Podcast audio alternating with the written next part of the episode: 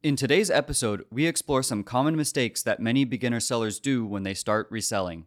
Maybe you've committed some of these Amazon seller mistakes, or you know someone who has.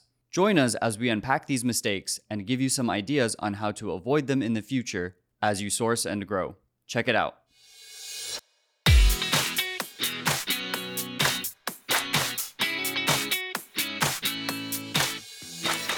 Welcome to the next Amazon Top Seller Podcast. Stay updated with the latest Amazon news and learn the nitty gritty of selling on Amazon through BQool's years of experience in the Amazon world. I'm Nick, and I'm the host of this podcast brought to you by the fantastic Amazon experts at BQool. Let's start our journey to become the next Amazon top seller.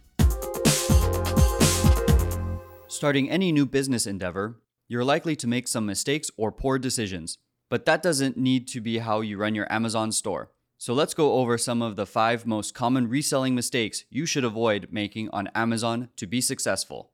First, sourcing the wrong items. This is the first step to reselling, and it is arguably the most important step that you need to do meticulously. Identifying the right products could be difficult. If you don't know where to start, you can check online for ideas on sites like Pinterest. But keep in mind that what worked for other sellers might not work for you, as every situation is unique. We encourage you to spend enough time evaluating each product's potential. Are their monthly sales good? Is it possible to get ungated and sell it? Are the reviews positive for this product? And don't forget to always check for the quality, or you might end up with shoddy products that you might not be able to sell. Also, don't bite off more than you can chew. Never pay too much for any items you want to flip, and never buy a huge quantity of items to resell if you're unsure if they will be profitable. Once your sourcing method lines up with your business expectations, whether it's online arbitrage, retail arbitrage, or wholesale, you can prepare to sell what you have sourced on Amazon. Second mistake, you're in denial. You want to believe there is some hope and you will sell the products you have sourced, but if it's been a while and you are not making much profit, it might indicate something is wrong, right? We can sympathize. You've invested time, money, and energy in the items you have sourced, and you do not want to give up and cut the loss because you feel prices could always come back up. Refusing to face the reality of a situation could have a dramatic impact on the profitability of your Amazon store.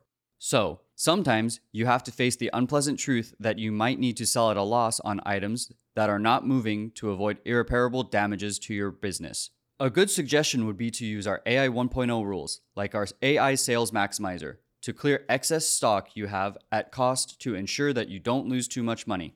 Third, setting your prices too high. It may seem like some successful sellers out there have some magical ability that gives them the power to succeed and make tons of sales in one week. But the truth of the matter is that success on Amazon is not about magic or luck. It is about having achievable goals and competitive prices. Rome was not built in a day, and a successful Amazon business is no different. Of course, having good profits is your focus when you are reselling on Amazon. That is why it is important to have realistic goals. So do not get too crazy with your prices. You don't want them to be so high that no one will buy from you. Smart sourcing and setting reasonable prices are key, so make sure you get it right. Making smart sourcing decisions will set the foundation for successful sales, so consider this carefully. Fourth, or your prices are too low. We know that selling on Amazon can be difficult sometimes, and the results that you might obtain are far from your expectations.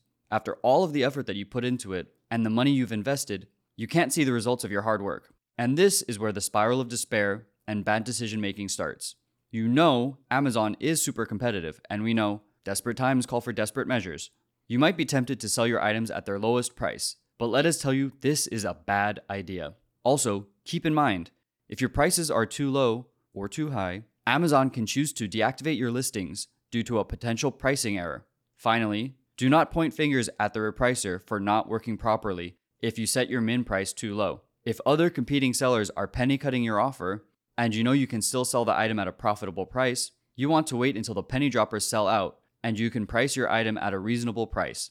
Chasing for the lowest price is never a viable option on Amazon. The fifth mistake expecting the repricer is going to do everything on your behalf. Many sellers have high expectations for tools that are powered by AI. As smart as AI can be, expecting it to make decisions on your behalf and take care of the whole process is something out of a sci fi movie and not quite reality just yet. We still have a long way to go before we can make Jarvis from Iron Man into a reality. So, we would like to remind you that a repricer is just a tool that can automatically adjust the prices of your listings.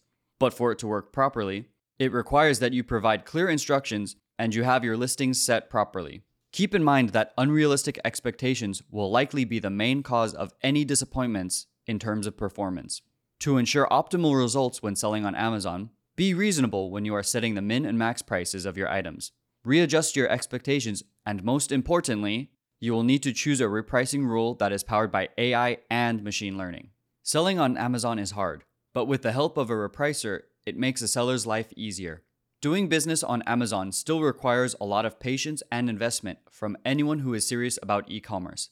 That is why sourcing is such an important part of the reselling process.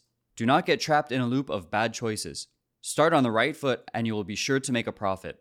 As another friendly reminder, don't bother wasting your time sourcing products that you already know you may not make any money on because the procurement of these items is too expensive or the demand for the products is low.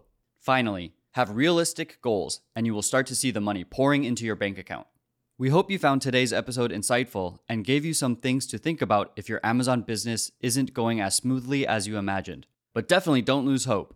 For the full article, please don't forget to head to the BQool blog to check out other relevant articles that might give you even more tips and tricks for your Amazon store. Don't forget to subscribe and stay tuned for more upcoming episodes, where we continue to provide you with the latest tips and trends in the ever evolving world of Amazon selling.